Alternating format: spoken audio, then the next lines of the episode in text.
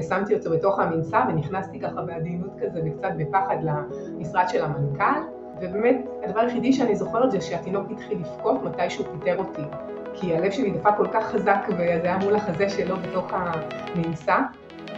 Press the radio button.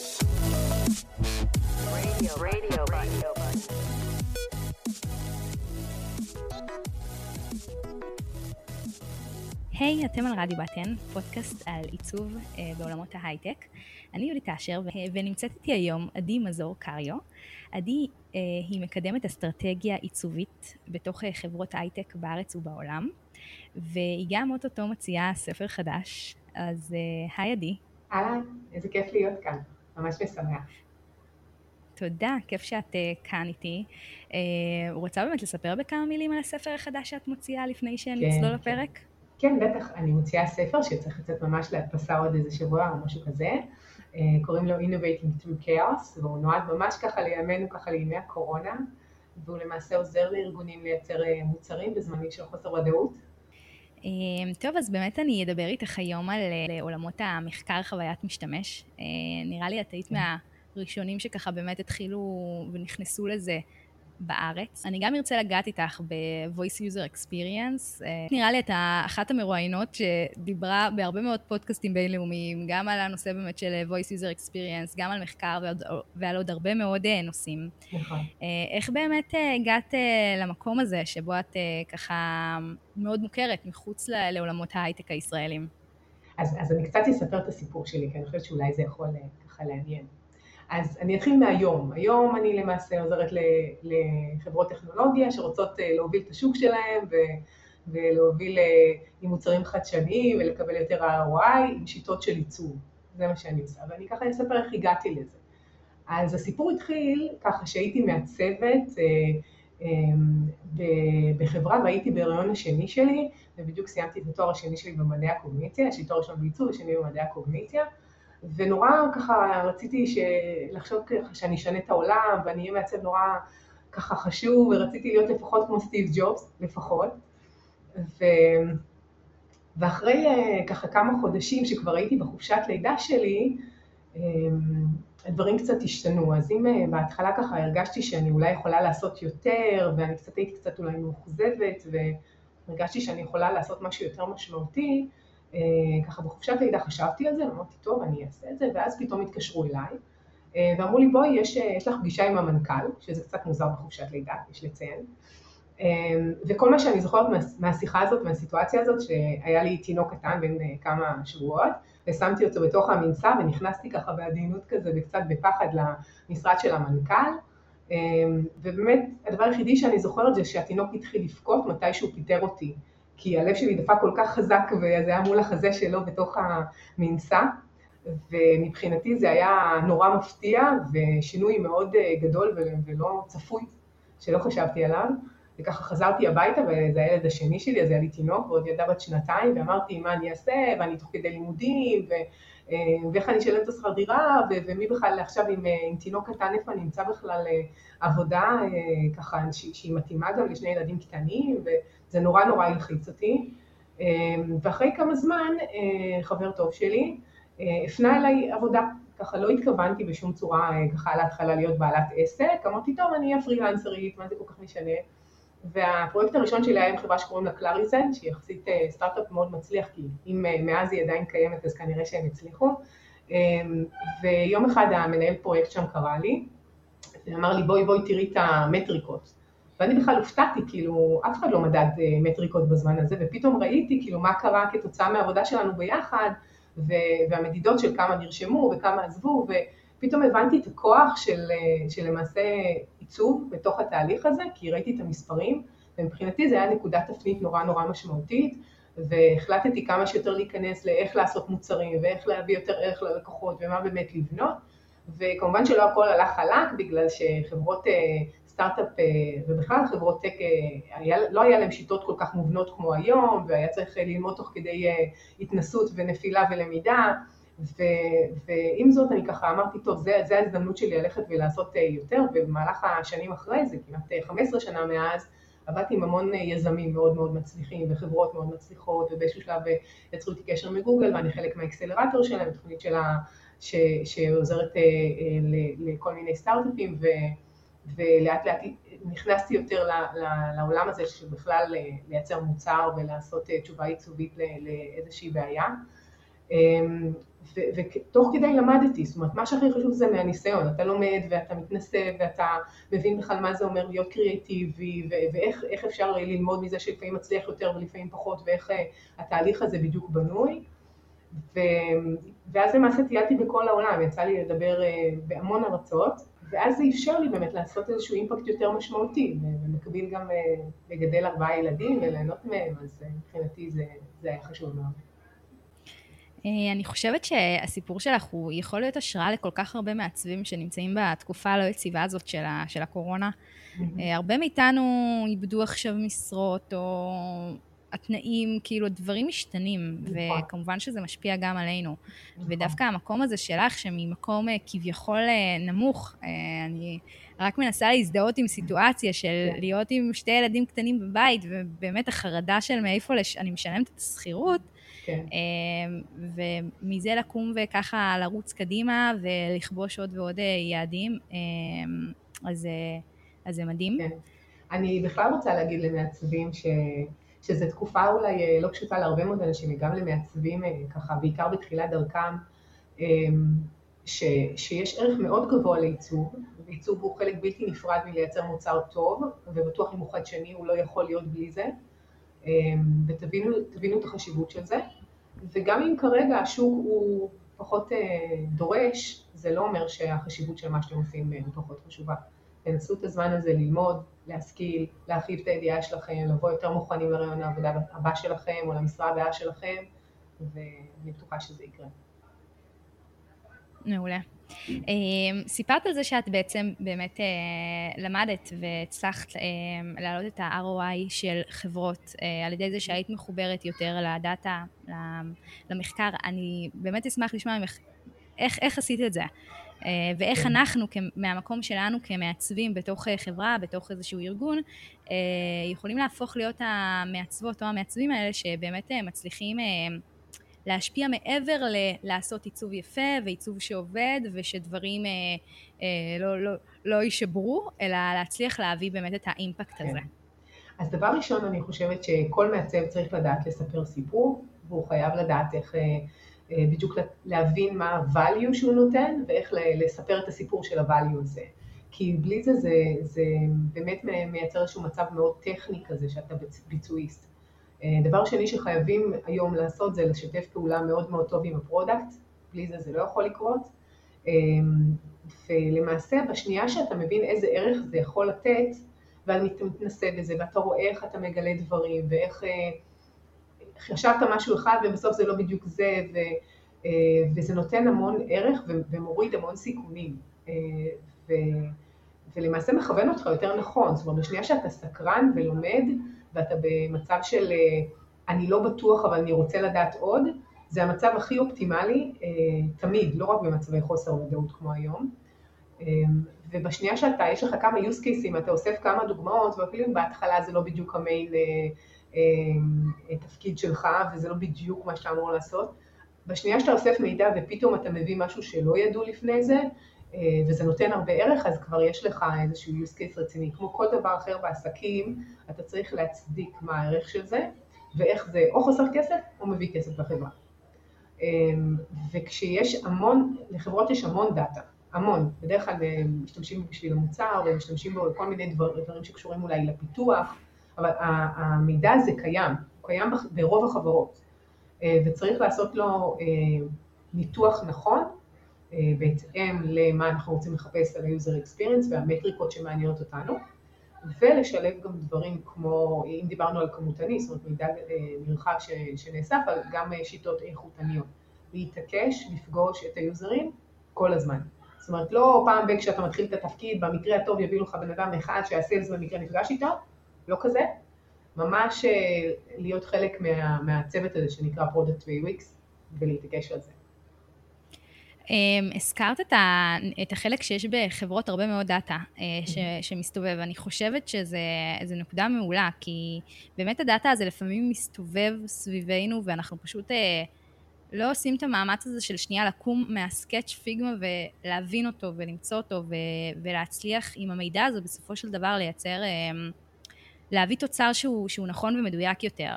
אמ, נכון. הנקודה היא אולי שבאמת בהרבה מהחברות הדאטה הזה נמצא, אבל אף אחד לא טורח לשתף את ה product designers אה, בדאטה לא. הזה. לא, לא, אמ, ברור. אף אחד לא יחשוב על זה שזה רלוונטי לכם. זה ברור.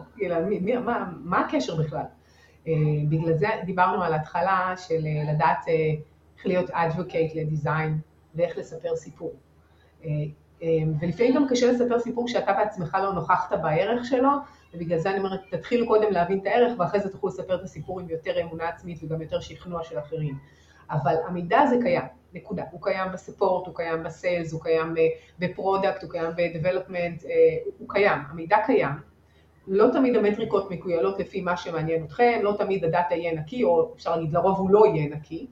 ועם זאת, אה, בשנייה שההגדרה שאתה נותן לעצמך, היא, היא, היא לא רק אה, לתת אה, תשובות אה, ויזואליות, ואתה אומר, אני רוצה להבין מה קורה מאחורי זה, אני רוצה ממש להבין מה המידע וגם ממה הוא נובע, ואני לוקח על עצמי גם את התפקיד הזה, אפילו אם, אם מלכתחילה זה לא הקובייה ששרטטו לי, אל תשכחי גם שהקובייה היא שורטטה לאו דווקא על ידי מישהו שהוא מהתחום, או שרוצה לקדם את התחום, או מישהו שמבין כמוך את התחום, זה תחום בסך הכל די רחב. ואם זה משהו שאתה רוצה להגיע אליו, אז אתה צריך, אה, כן, לשכנע, לעבוד, לפעמים לעשות קצת אקסטרה בהתחלה. אה, כשיש את ה-use case הזה, הוא מאוד מאוד חזק. אני יכולה אה, לתת לך דוגמה, שיצא לי לעבוד עם לקוח ודיברנו עם הספורט, והספורט למעשה, בדרך כלל הם, הם, אף אחד לא יותר מדי שואל אותם, מסתבכים דברים שהולכים אליהם, זה מה שקורה. אבל מי שהכי בקשר יומיומי עם היוזרים, זה בדרך כלל account management, customer success, support, זה האנשים שביום יום מדברים כל הזמן עם האנד יוזרים, והם יודעים המון. ורק רק, רק כאילו ממש לשבת איתם ולהבין איתם מה, מה אומרים, מה, מה, מה בדרך כלל הבעיות. אז אפילו אם זה לא קורה ברמה יומיומית, אבל זה משהו שהוא חלק מהאג'נדה החד שבועית שלך, או משהו שאתה אומר זה חלק מהתפקיד שלי, כי אתה גם צריך לשרטט את התפקיד בצורה ברורה. אמ, זה, זה מין אה, סוג כזה של אה, קצת אה, להיות פיונירינג בעניין הזה בחברה שלך ולהגיד כן, זה הערך שאני יכול לתת ותראו איך אני נותן אותו. וזה לפעמים קצת קשה. נכון, כן. האמת שזה, שאני גם אוסיף רק, דיברת על ה-customer success, אני חושבת שגם מה שאני מצאתי זה שגם ה-QA יש להם הרבה פעמים הרבה מאוד מידע על, על המוצר, הרבה מאוד מידע מעמיק, גם הרבה הייתי יורדת וככה עובדת מולם. ואמרת שזה קשה, אבל אני חושבת שהקושי הוא מזה שהיום הוא בהרבה מאוד מקומות לא באמת מוגדר, אין מישהו שבאמת עושה מחקר, אמ, אבל מצד שני דווקא האתגר הזה, אני חושבת שהוא יכול להיות לטובת הרבה מאוד מעצבים שמעניין אותם להיכנס לתחום המחקר, כי פשוט אה, זה סוג של אה, להתפרץ לדלת פתוחה, שאף אחד לא באמת עושה את זה כמו שצריך, ואז אה, אנחנו כמעצבים יכולים למנף את המקום שלנו. עוד דבר שמאוד חשוב להגיד, ש... אני יכולה להסתכל על עצמי כמעצבת צעירה ולהגיד שדרוש כאן איזשהו אה, ביטחון עצמי או ביטחון מקצועי שהוא מתקבל עם ניסיון. זאת אומרת, זה מאוד קשה למכור משהו שעוד לא נוכחת בערך שלו ושאתה מסוגל לעשות אותו טוב. אז זה קצת ביצה נכון. ותרנגולת כזאת, שאתה אומר, רגע, אני יודע לעשות גם את זה וגם את זה, עדיין לא עשיתי את זה, אבל אני, אני יכול. בגלל שהמידע הזה כל כך uh, חסר ויש לו ערך, uh, יש לו פוטנציאל מאוד גבוה לערך מאוד גבוה לחברה, אני ממליצה לכל מי שנמצא בתוך חברה להגיד כן, אני גם עושה usability testing, אני גם רוצה לעשות observations, אני גם רוצה ללכת לדבר עם משתמשים, אני גם רוצה להסתכל איתכם על הדאטה, ונכון, יש לי אה, רשימת טסקים נכבדת, אבל מבחינתי זה גם משהו שאני צריך לעשות אותו, אולי לא בבת אחת, אולי ב, לא באחוז גבוה אה, מהמשרה שלי, אבל זה מה שאני אה, רוצה לעשות. ואם יש לך את, ה, את הנחישות הזאת ואת השותפים הנכונים בתוך החברה, זה בהחלט יכול לקרות ואין סיבה שלא. נכון, ואת דיברת על ביטחון עצמי, אז אני חושבת ש... פשוט שווה גם ללמוד את זה בשביל שיהיה את הביטחון, גם אם לא בהכרח פרקטית במקום עבודה, אבל לקרוא ספרים, זה תמיד איזשהו ידע, או כן. להגיד את ה... לנסח את המשפט בצורה הנכונה, כבר עושה את הרושם של, רגע, יש כאן מישהי שמבינה. בהחלט, אני חושבת שלמידה, בכלל אני חושבת שדיזיין זה תפקיד אה, שמשתנה כל הזמן, הוא מתפתח כל הזמן ובקצב מאוד גבוה, והוא דורש אה, אנשים שידעו ללמוד. אני חושבת שהרבה פעמים אה, רואים את זה הרבה יותר אצל עצמאים מאשר אנשים בתוך חברה, וזה נורא נורא חבל, כי אנשים נכנסים לחברה ויש להם עליהם עבודה, ומה אחרי צהריים נלך לאיזה עוד איזשהו קורס או עוד איזשהו וובינר, זה, זה, זה, זה איזשהו מקום שאני מאוד מבינה אותו. אני חושבת שמי שרוצה להישאר רלוונטי חייב כל הזמן ללמוד, מעבר לזה שאני אישית מאוד אוהבת ללמוד, אז, אז אולי ככה אני מסתכלת על זה. אמ, ו, וזה עוזר לך לגדול כאיש מקצוע, ו, וזה גם, אה, ויש המון הזדמנויות, המון המון הזדמנויות לקבל ניסיון, יש המון אה, אקסלרטורים והמון סטארט-אפים שצריכים עזרה והמון אה, Open Innovation Platform שרק מחפשים אנשים שירצו לבוא ולפתור בעיות ולעשות מחקר ויש non אה, profits שמתים שמישהו יבוא ויעזור להם אפילו אם אין לו 15 אה, שנות ניסיון אז לקבל את ההזדמנויות האלה גם מחוץ לחברה זה, וזה זמין וזה אפשר למצוא את זה אני ממליצה לכולם.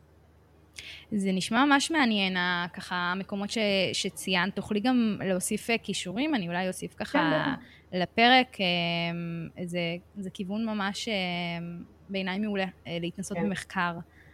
כן, אני חושבת שבכלל מה שנקרא Open Innovation ו-Open Platforms זה משהו שהוא גדל, הוא יגדל יותר ויותר בשנים הקרובות וזה משהו שהוא, זה, זה למעשה אומר שחברות רוצות לקבל אה, עוד משאבים מבחוץ, זה יכול להיות סטארט-אפים, זה יכול להיות אנשים שיכולים לתת להם מהידע שלהם, זה יכול להיות תחרויות וכל מיני צ'אלנג'ים, זה יכול להיות בכל מיני תחומים, אה, ויש אה, המון פלטפורמות כאלה היום, וזה מאפשר לך ללכת ולעשות משהו עם הכישרון והידע שלך, לפעמים זה גם למטרות נורא חשובות, ככה שאפשר להתנדב אליהן, בעיניי זו הזדמנות מאוד חשובה לגדול, ובאמת זה מאוד חשוב, זה מאוד מאוד חשוב להתפתח וללמוד, אה, כי הביטחון העצמי הוא, הוא נובע מזה, הוא נובע מניסיון והוא נובע מזה שאתה אומר וואלה, את זה אני גם יודע וגם את זה ואני יכול לעשות את זה. וזה בדרך כלל לא קורה כשיושבים ועושים אותו דבר במשרד. כן. אז באמת, אה, אם, אם כבר יש כאן מעצבים שכן למדו ומכירים ויודעים איך, איך אני, מה, מה הצעדים הראשונים שאני יכולה לעשות אה, בתוך החברה בשביל לקדם את, ה, את המחקר ואיך בכלל לגשת למחקר בפעם הראשונה שלי. אז דבר ראשון, הייתי מתחילה דווקא לא מהדאטה הזמין, כי הוא לפעמים מבלבל וצריך לדעת לעשות לו אנליזות, ולפעמים זה מאוד קשה לפענח אותו, ו, ולפעמים גם קצת טובעים במידע, אה, וגם לפעמים זה איזשהו, אה, איזושהי קובייה שכבר שייכת כאילו למישהו, כאילו, או שזה אנליסט או שזה מישהו מה product. אז אני הייתי מתחילה בזה שהייתי ממש ממש אה, מתעקשת ללכת לראות משתמשים. אה, לעשות usability testing זה לא דבר מורכב, יש המון אה, מקומות ללמוד את זה, יש המון וידאוים אונליין, זה קל לעשות את זה לפי user types, ללכת לפגוש את המשתמשים, זה דבר אחד שהייתי עושה. אמ, אם, אם, אה, אם אפשר גם ללכת ולהיות אצלם, זאת אומרת ממש אצלם במשרד, זה משהו שאי אפשר, אפשר להחליף אותו, ממש ללכת לראות בסביבת העבודה שלהם באיזשהו, ממש לראות איפה הם נמצאים ולהבין מי הם, כי design למעשה מייצגים את המשתמשים בתוך התהליך.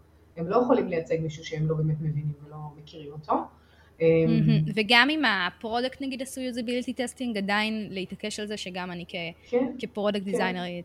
כן, כן, אני חושבת דבר ראשון, product ו-UX צריכים לשלב ידיים ולעבוד בשיתוף פעולה, ובלי זה כן. זה מאוד מאוד מאוד קשה לעשות מוצר טוב. אמ, כשאני התחלתי את דרכי לא היה product בכלל, זאת אומרת לא היה ה... זה, זה סך הכל תפקיד אה, חדש, ו, וזה נורא תלוי בכישורים של ה product, יש product שמגיעים יותר מטכני, יש אה, פרודקטים שמגיעים יותר מ marketing, יש פרודקטים שבאמת מגיעים אה, מקצת יותר UX, אמ, והשיתוף פעולה הזה הוא מאוד מאוד חשוב, ואין שום סיבה שאם זה נעשה על ידי מישהו אחר, אתם לא תיקחו חלק בזה, אני, אני ממש רואה מעצבים באיזשהו מקום ככה נכנסים לנישה מאוד מאוד צרה. אה, לפעמים זה מתאים להם וזה סבבה, זאת אומרת מי שזה מה שהוא רוצה לעשות וזה, זה, אני, זה, זה כיף לו, אבל אה, מי שרוצה לעשות גם וגם, אה, בהחלט אני חושבת שזה חלק ממשהו בתוך הקובייה שלו. אז, אז כן, ממש ללכת ולראות ולעשות observations ו-interviews.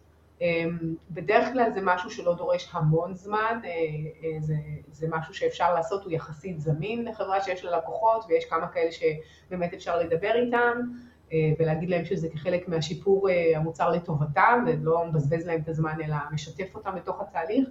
בכלל שיתוף הפעולה של יוזרים בתוך תהליך העיצוב זה משהו שהוא מאוד מאוד מאוד חשוב. לפעמים זה גם ממש פשוט, יש חברות שיש כבר איזושהי קבוצת פייסבוק, רק אה, לחפש את זה ולהיות מודעים אה, לזה שזה קיים.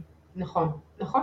יש הרבה מאוד אה, מקומות שיש community כזה, ויש הרבה מקומות, מקומות שיש מי שאחראי על כל ה accounts, ויש וובינארים שעושים, כמובן שיש כנסים שהחברה עושה, זאת אומרת, בשנייה שאתה רואה את עצמך כתפקיד יותר רוחבי ופחות נקודתי, אתה יכול בהחלט למצוא את המקומות שאתה עושה את זה טוב, ו- ו- ולא לפחד, כאילו לא לפחד לעשות את זה, כי זה רק ערך לחברה, זה מה שאתה עושה, זה, אפילו אם זה לא בדיוק בתוך הגדרת התפקיד שלך, בתוך הקובייה שלך, וזה יהיה עוד כמה שעות באותו שבוע שאתה עושה את זה, זה יאפשר לך לתת תשובות יותר טובות, זה יאפשר לך לקבל כיוון יותר נכון בחברה או איזשהו תפקיד יותר משמעותי, וזה גם מייצר מוצר יותר טוב, זה באמת באמת נותן תשובה ממשקית נכונה יותר למוצר שלך.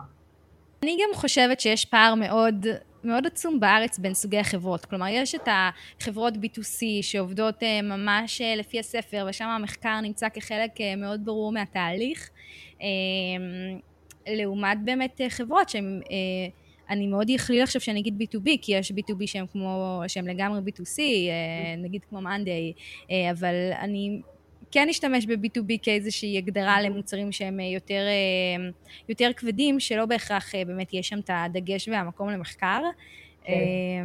אני חושבת שבכלל בישראל אין כל כך הרבה B2C, זה לא, זה, נכון. יש הרבה יותר B2B.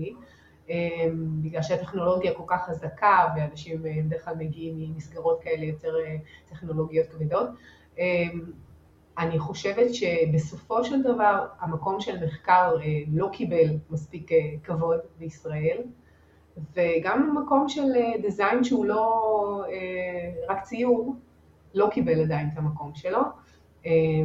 כש, כשאני התחלתי את דרכי היו קוראים לנו, זאת אומרת לא היה product, לא היה UI, לא היה UX, לא היה ככה שום דבר, היו מסיימים את המוצר, נוצרה בעיה, שאז קראו לנו, המוצר perfect, הכל עובד מעולה, רק היוזרים המטומטמים האלה לא מבינים את זה, אז בואו תקנו את זה. זה היה שם.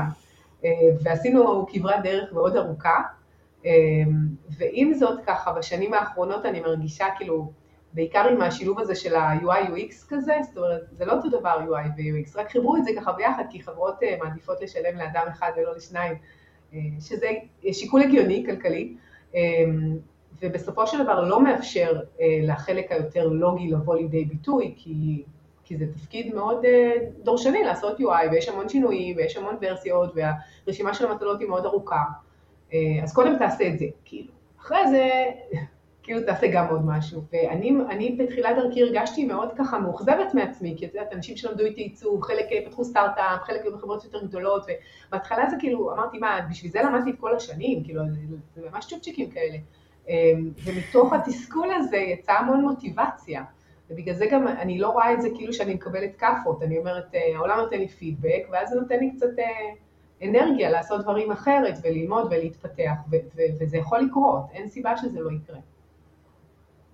הזכרת מקודם את ה, באמת מחקר כמותי לעומת מחקר איכותני, אולי mm-hmm. תרצי באמת קצת לפרט על זה למי שפחות בקיא כן. בעולמות. אז, אז ככה, אז מחקר, מחקר, רוב האנשים שחושבים על מחקר, אני חושבת שהדבר הראשון שעולה להם זה באמת כמויות מאוד גדולות של מידע שאוספים, אם זה כמה אנשים נרשמו, כמה אנשים סיימו את ה onboarding, כמה אנשים המשיכו להשתמש אחרי זה, כמה אנשים engaged עם האפליקציה, זאת אומרת כמה שימוש יש, איזה, אם יש העמקה לפונקציות יותר מתקדמות, וכל מיני פרמטרים שקשורים לשימוש היומיומי, וכמה עזבו, או כמה הורידו אחרי זה את האפליקציה. ו, ולמעשה כל הפרמטרים האלה, קל, קל לבדוד אותם, זאת אומרת מישהו נרשם, אתה יודע שהוא נרשם, הוא סיים את ה onboarding, אתה יודע שהוא סיים את ה onboarding, הוא הגיע בסוף הוא נתן את כל הפרטים והמשיך. זאת אומרת, הפרמטרים האלה נאספים במערכות כחלק מזה שהמערכת צריכה לעבוד. זאת אומרת, אי אפשר לתת לו להיכנס אם הוא לא נתן כרטיס האשראי שלו. אז, אז אנחנו יודעים שהוא נתן אותו, אז כנראה שהוא באיזשהו מקום נכנס. אז, אז הנתונים האלה קיימים, הם בדרך כלל נמצאים בהמון פונקציות, אה, אם זה טכניות ואם זה של ה product ואם זה אה, כל מיני אה, גורמים אחרים, DevOps שנמצאים ואוספים את ה-KPIs ואת המטריקות שלהם. אמ, והם נתונים מאוד מאוד חשובים שאפשר להבין מה המשתמשים עושים. הם חשובים כשיש כבר אפליקציה ורוצים לדעת איך אפשר לטייב אותה, איך אפשר אה, לא, אה, לקבל יותר לקוחות, איך אפשר להעלות אותם בשלבים השונים של התוכניות ואיך אפשר אה, באמת לעשות utilization של, של הדבר הזה. אמ, המטריקות האלה לא קיימות במוצר חדש, ומה שהכי חשוב להבין זה שגם אם אתם יודעים שהרבה מאוד אנשים עוזבים באיזשהו שלב, אתם לא יכולים לדעת למה. אתם לא יכולים לדעת למה הם עוזבים, אתם יכולים לנחש, אבל אתם לא יכולים לדעת למה זה קורה. ובאמת בשביל להבין את, ה, את הדבר הזה, יש לנו את המחקר האיכותני, שאומר, בואו נלך ובאמת נראה מה קורה, מה קורה ליוזרים האלה, מה למעשה אה, הביא אותם לזה שהם החליטו את ההחלטה הזאת כרגע במוצר. אה, ולפעמים זה דברים מאוד טכניים פשוטים, אה, לדוגמה שמשהו בפרפורמנס או לא עובד ומשהו נתקע, שזה הכי אולי פשוט.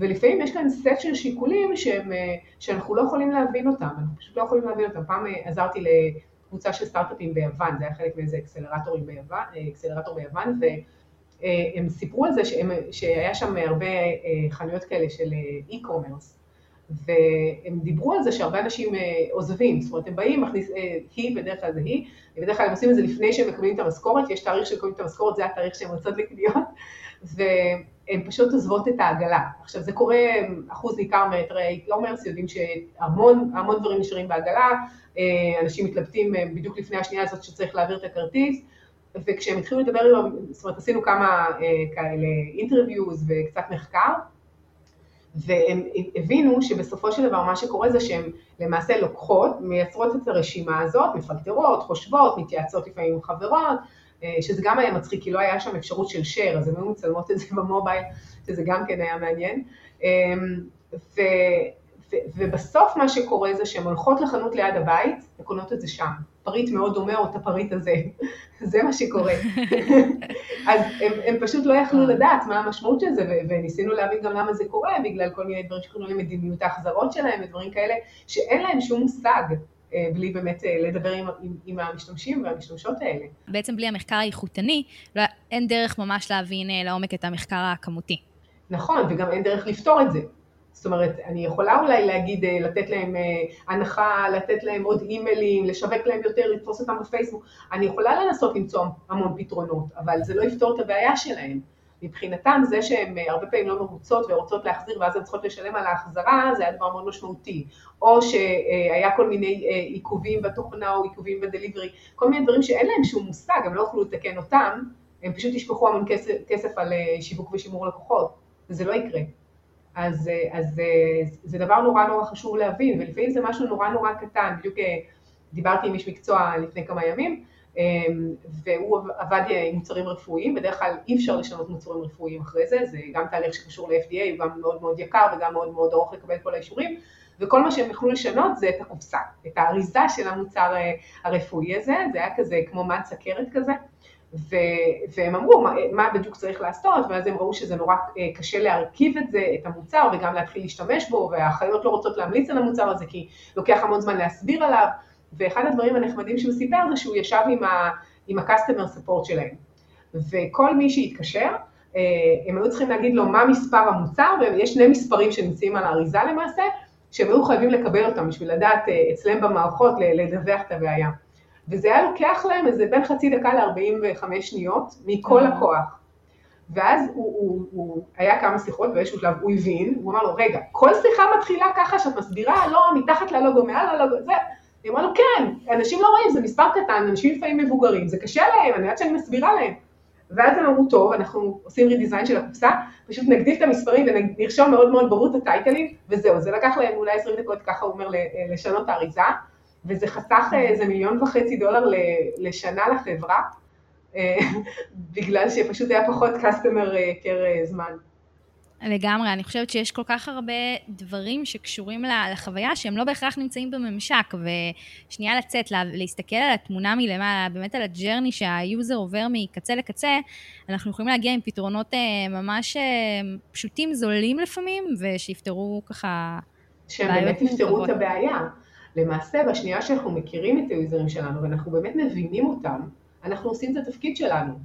התפקיד שלנו הוא באמת לייצג אותם בתוך המוצר הזה, שיש המון המון שיקולים, מה, מה איזה client מסוים רצה, ומה קשה ב development, ולא נעשה את זה בגרסה הזאת, וה marketing, יש להם משהו ככה, והסייז אמור ככה, ויש המון המון אילוצים לתוך הדבר הזה שנקרא פיתוח מוצר, אה, וזה לא פשוט לעשות את זה ולתעדף את זה. ואם אנחנו לא נביא, אה, אם המעצבים לא יביאו את האינפוטים האלה, אז באמת למעשה הם, הם לא יוכלו לבוא לידי ביטוי והמוצר יהיה פחות טוב. וגם אני חושבת שבאיזשהו מקום זה, אחרי כמה שנים זה באמת אה, פחות מאתגר לעשות אה, רק אה, אייקונים וצבעים. ואנחנו לא מזלזלים באייקונים וצבעים. לא, אני לא מזלזלת. ש... אני אומרת שוב פעם, מי שזה מה שעושה לו את זה, 200 אחוז תלכו, תהנו, זה, זה סבבה, את יודעת, כאילו, יש לי המון חברים מעצבים, אני עובדת עם המון מעצבים, למדתי תואר ראשון עיצוב, אני מכירה את התחום, לגמרי. מי שזה עושה לו את זה, סבבה וכיף. אבל מי שרוצה לעשות יותר מזה, אז אני חושבת שיש כאן אה, משהו מאוד מאוד חשוב למוצר, באמת, וחבל שהוא יתפספס. עדי, את מתעסקת גם בעולמות ה-VUX, אני מאמינה נכון. שלהרבה מהמאזינים אפילו לא יודעים מה זה VUX. כן. אז... אה, אז, אז זה ממשקים קוליים בעברית, זה נשמע קצת פחות טוב מ-VUX. אה, כחלק מזה שאני אחד האקספרטים של גוגל, אז אני אקספרט שלהם במה שנקרא אסיסטנט. האסיסטנט זה אותו דבר שאתם מדברים עליו כשיש לכם מכשיר אנדרואיד ואתם שואלים שאלה, היי hey, גוגל, ואז הוא עונה, אז זה זה, קוראים לזה אסיסטנט. אמ, ולמעשה עיצוב של ממשקים קוליים זה תחום שהוא בגדילה בכל העולם, פחות בישראל בגלל שאין הרבה פלטפורמות שמתורגמות לשפה, שאין בה כל כך הרבה שימוש בעולם, אה, עברית. אמ, ולמעשה אה, יש המון דברים בעיצוב מוצר, שבאים לידי ביטוי גם בוויס, אם זה להבין מי המשתמשים, להבין תהליכי עבודה, להבין מה זה אה, בכלל הצרכים, אה, מה ה-use cases שמתאימים אה, לשימוש קולי, מתי אנשים יבחרו להשתמש בזה, מתי הם יבחרו להשתמש במסך, לאיזה מקרים זה הרבה יותר עוזר, לדוגמה כשעושים ספורט, כשמבשלים, כשעושים multitasking, יש המון מקרים שאנשים ישתמשו יותר ויותר ב voice. בכל העולם השימוש עולה, עכשיו בקוביד אני חושבת שראו קפיצה מאוד משמעותית, כי מעבר לזה שאנשים בבית ומדברים על המכשיר, גם הם משתדלים לא לנגוע בו אה, בהרבה מאוד מקרים, אז הם יכולים פשוט אה. לבקש והם מקבלים תשובה. מעניין. אמ, וזה תחום שאני חושבת שה-VP Design של אדובי הגדיר אותו כ... כמגמה הכי חשובה בעיצוב שהמעצבים מפספסים. אה, זה תחום שגם עשיתי online course ב Udemy, בניתי עשיתי co-creation עם אה, בחור שעושה יותר strategy של voice אה, מלונדון, וביחד עשינו the voice course, זה, קור, זה קורס שמלמד voice strategy and design, וזה תחום שהוא מאוד מאוד גדל, הקורס גם מאוד מאוד מצליח, ו, ואני חושבת שכל מי שרוצה ללמוד עוד משהו ועוד כיוון, ההתחלה של voice design היא מאוד מאוד דומה למה שקורה בתהליכים של UX, פשוט התוצר הסופי הוא לא ויזואלי. זאת אומרת, לא מייצרים בסוף כן. מסכים, מייצרים uh, תרחישי שיחה, או מייצרים uh, סוג של דיאלוג, או, או סקרינפליי כזה, כמו ממש סט של דיאלוגים. Um, בעיניי תחום מאוד מרתק, במיוחד אנשים שמאוד אוהבים מילים. Um, ואני חושבת שזה עוד כיוון, שאם מישהו חושב, אז למה אני עוד יכול להתפתח, באיזה כיוון זה יכול לקרות בשנים הקרובות, אז אני מאוד ממליצה. האמת שאני גם אה, לאחרונה יצא לי קצת לחקור את עולמות ה-voice user experience, אה, וזה עולם אה, מדהים שלא הכרתי לפני, ויש הרבה באמת מהמתודולוגית עבודה שהיא לגמרי זהה לאיך שאנחנו עובדים היום כ product. אמ, נכון. וכן, נראה לי שחשוב, חשוב שנכיר כמה שיותר אה, טכנולוגיות. טוב, אני מקווה שלא העמסנו יותר מדי, כזה תלמדו, תלמדו. לא, אני, אני ממש לא, ש, שאנשים לא יבינו שאני כזה יושבת ועושה להם נו נו נו בבית, חייבים ללמוד, ואל תקפאו על השמרים, ממש לא, גם לי היה תקופות שישבתי יותר וככה הנחתי ונהניתי כרגע ממה שאני עושה במקצוע, אמ, וזה גם לא מתאים לכל אחד, אה, אבל... אני חושבת שבכלל כבן אדם, זה נורא, זאת אומרת, זה לא, זה לא התחומים היחידים שלמדתי, וזה תמיד נורא כיף ללמוד ולהתפתח. אמ, אני חושבת שאולי החיים קצת קצרים מדי לראות כל הזמן נטפליקס ככה, אז זו התחושה שלי. כן, גם שלי. אמ, את מזכירה נטפליקס, אני לא יכולה אה, לחשוב על, אה, על הסרט האחרון שכולם מדברים עליו, שזה... זה סושיאל דילמה, ברור. כי זה מה שבאתי להגיד בהקשר של ממשקים קוליים, כי אני רק חושבת על, על החרדה שלי להכניס, להכניס הביתה עכשיו איזה אלקסה, ש... כן, שממש... אני, אני, אני מסכימה איתך, דבר ראשון, אה, כן, זה, זה ה-AI הכי קרוב שיהיה לבני אדם בשנים הקרובות, זאת אומרת, אם מדברים על ממשקי AI שייכנסו ליומיום שלנו, זה בהחלט ממשקי ה-voice, הם יהיו אה, חיבור הרבה יותר רגשי והרבה יותר אינטימי שלנו עם טכנולוגיה, אה, אנחנו מעבירים המון אמוציות והמון מידע בקול ואנחנו מפענחים המון מידע כשאנחנו שומעים קול, אנחנו רק מלשמוע קול של מישהו יכולים להגיד בדיוק די גדול מה המצב הבריאותי שלו, בין כמה הוא, מה הגובה שלו, אה, המון נתונים שאנחנו בכלל לא, כמובן מהג'נדר שלו ואפילו מאיפה הוא מגיע, ככה אה, מאיזה אזור, המון דברים אנחנו יכולים לדעת בכל, וכתוצאה מזה גם הרבה מאוד דברים אפשר לדעת עלינו כשאנחנו מדברים, והעובדה שזה נמצא בצורה מאוד אה, רווחת בבתים וכמה מכשירים כאלה בארצות הברית השימוש וה... הרכישה של הסמארט ספיקר האלה הגיעו ל...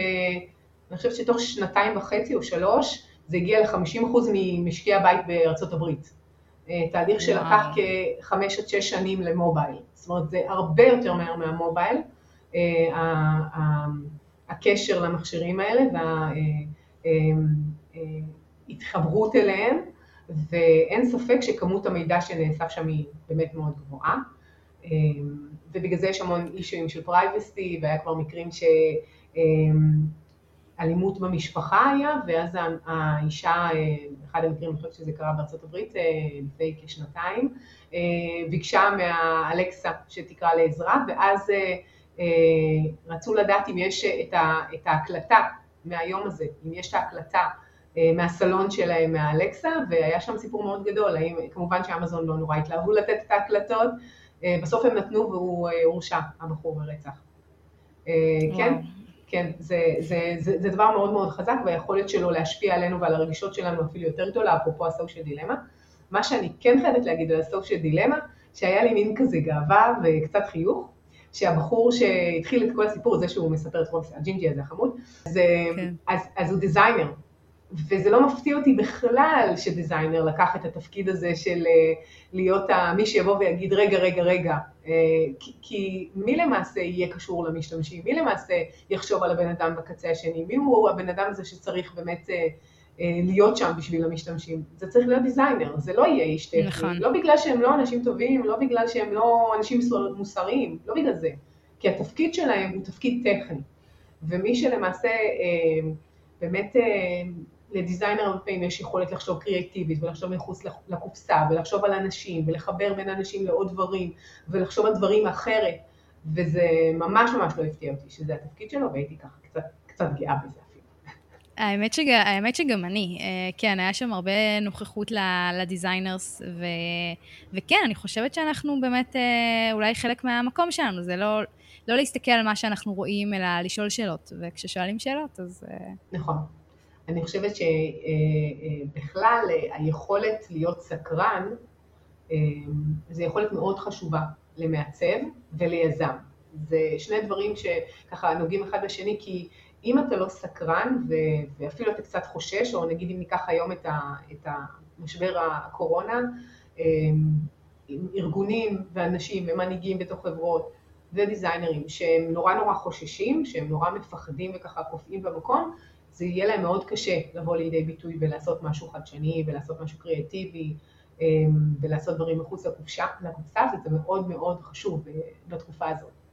והיכולת באמת להיות סקרן וגם להקשיב ככה טוב טוב כי אתה רוצה לדעת, היא יכולת מאוד מאוד מאוד, אה, אני חושבת תת מוערכת באיזשהו מקום, היכולת להקשיב לא מוערכת מספיק, בטוח לא בישראל, יכולת מאוד חשובה. טוב, עדי, uh, אנחנו כבר uh, מגיעות לסיום. אני כן רוצה לשאול אותך את השאלה הקבועה כאן בפודקאסט, וזה באמת ככה, ספרנו לא מעט הצלחות במהלך השיחה שלנו. אולי יש איזושהי באמת סיפור כישלון שאת יכולה לשתף אותנו? כן, אני חשבתי על זה והיה לי כל כך הרבה, היה לי קשה, קשה לבחור. אני יכולה להגיד שכשהייתי יחסית ככה, יחסית צעירה בתחום, אה, אבל כבר הייתי עצמאית, הייתי בעלת עסק, אה, עבדתי אה, עם, עם אינטל, והם היו לקוח מאוד מאוד גדול וחשוב שלי, עבדתי אצלם ממש, נסעתי שלושה ימים בשבוע ככה לשם, ועבדתי על המון פרויקטים בתוך אינטל, ואחד הפרויקטים הייתה. הייתה ללקוחה מנהלת פרויקט מאוד דומיננטית, ואני אדם דעתן, ומתברר שגם היא הייתה מאוד דעתנית. ו... ואני זוכרת איזשהו מקרה ככה, זה ממש נחרט לי ככה נורא נורא חזק, והיה לנו איזה חוסר הסכמה על משהו. ואני אמרתי, לא, זה צריך להיות ככה, ונתתי הסברים, ואני אדם מאוד לוגי, ואני יודעת, להס... אני גם טובה בלהסביר. ואמרתי, לא, זה צריך להיות ככה. וזה לא מצא חן בעיניה. וראיתי שהיא יצאה מהפגישה ככה, לא שבעת רצון, בוא נגיד, אל תשכחי שהיא הייתה אינאוס ואני הייתי יועצת חיצונית, זה דבר מאוד מאוד חשוב לציין פה. ואז היא התקשרה אליי אחרי צהריים. והיא אמרה לי, אה, את חושבת שאת יכולה להסכים עם אה, איך שאנחנו רואים את הדברים אה, או לא? היא למעשה רצתה לומר בצורה ודאית שאם אני לא אסכים איתה ועם איך שהיא מנהלת את המוצר ואני לא אביע דעה בצורה שנוגדת אותה, אז אני לא אוכל לעבוד על הפרויקט שלהם ואיתם.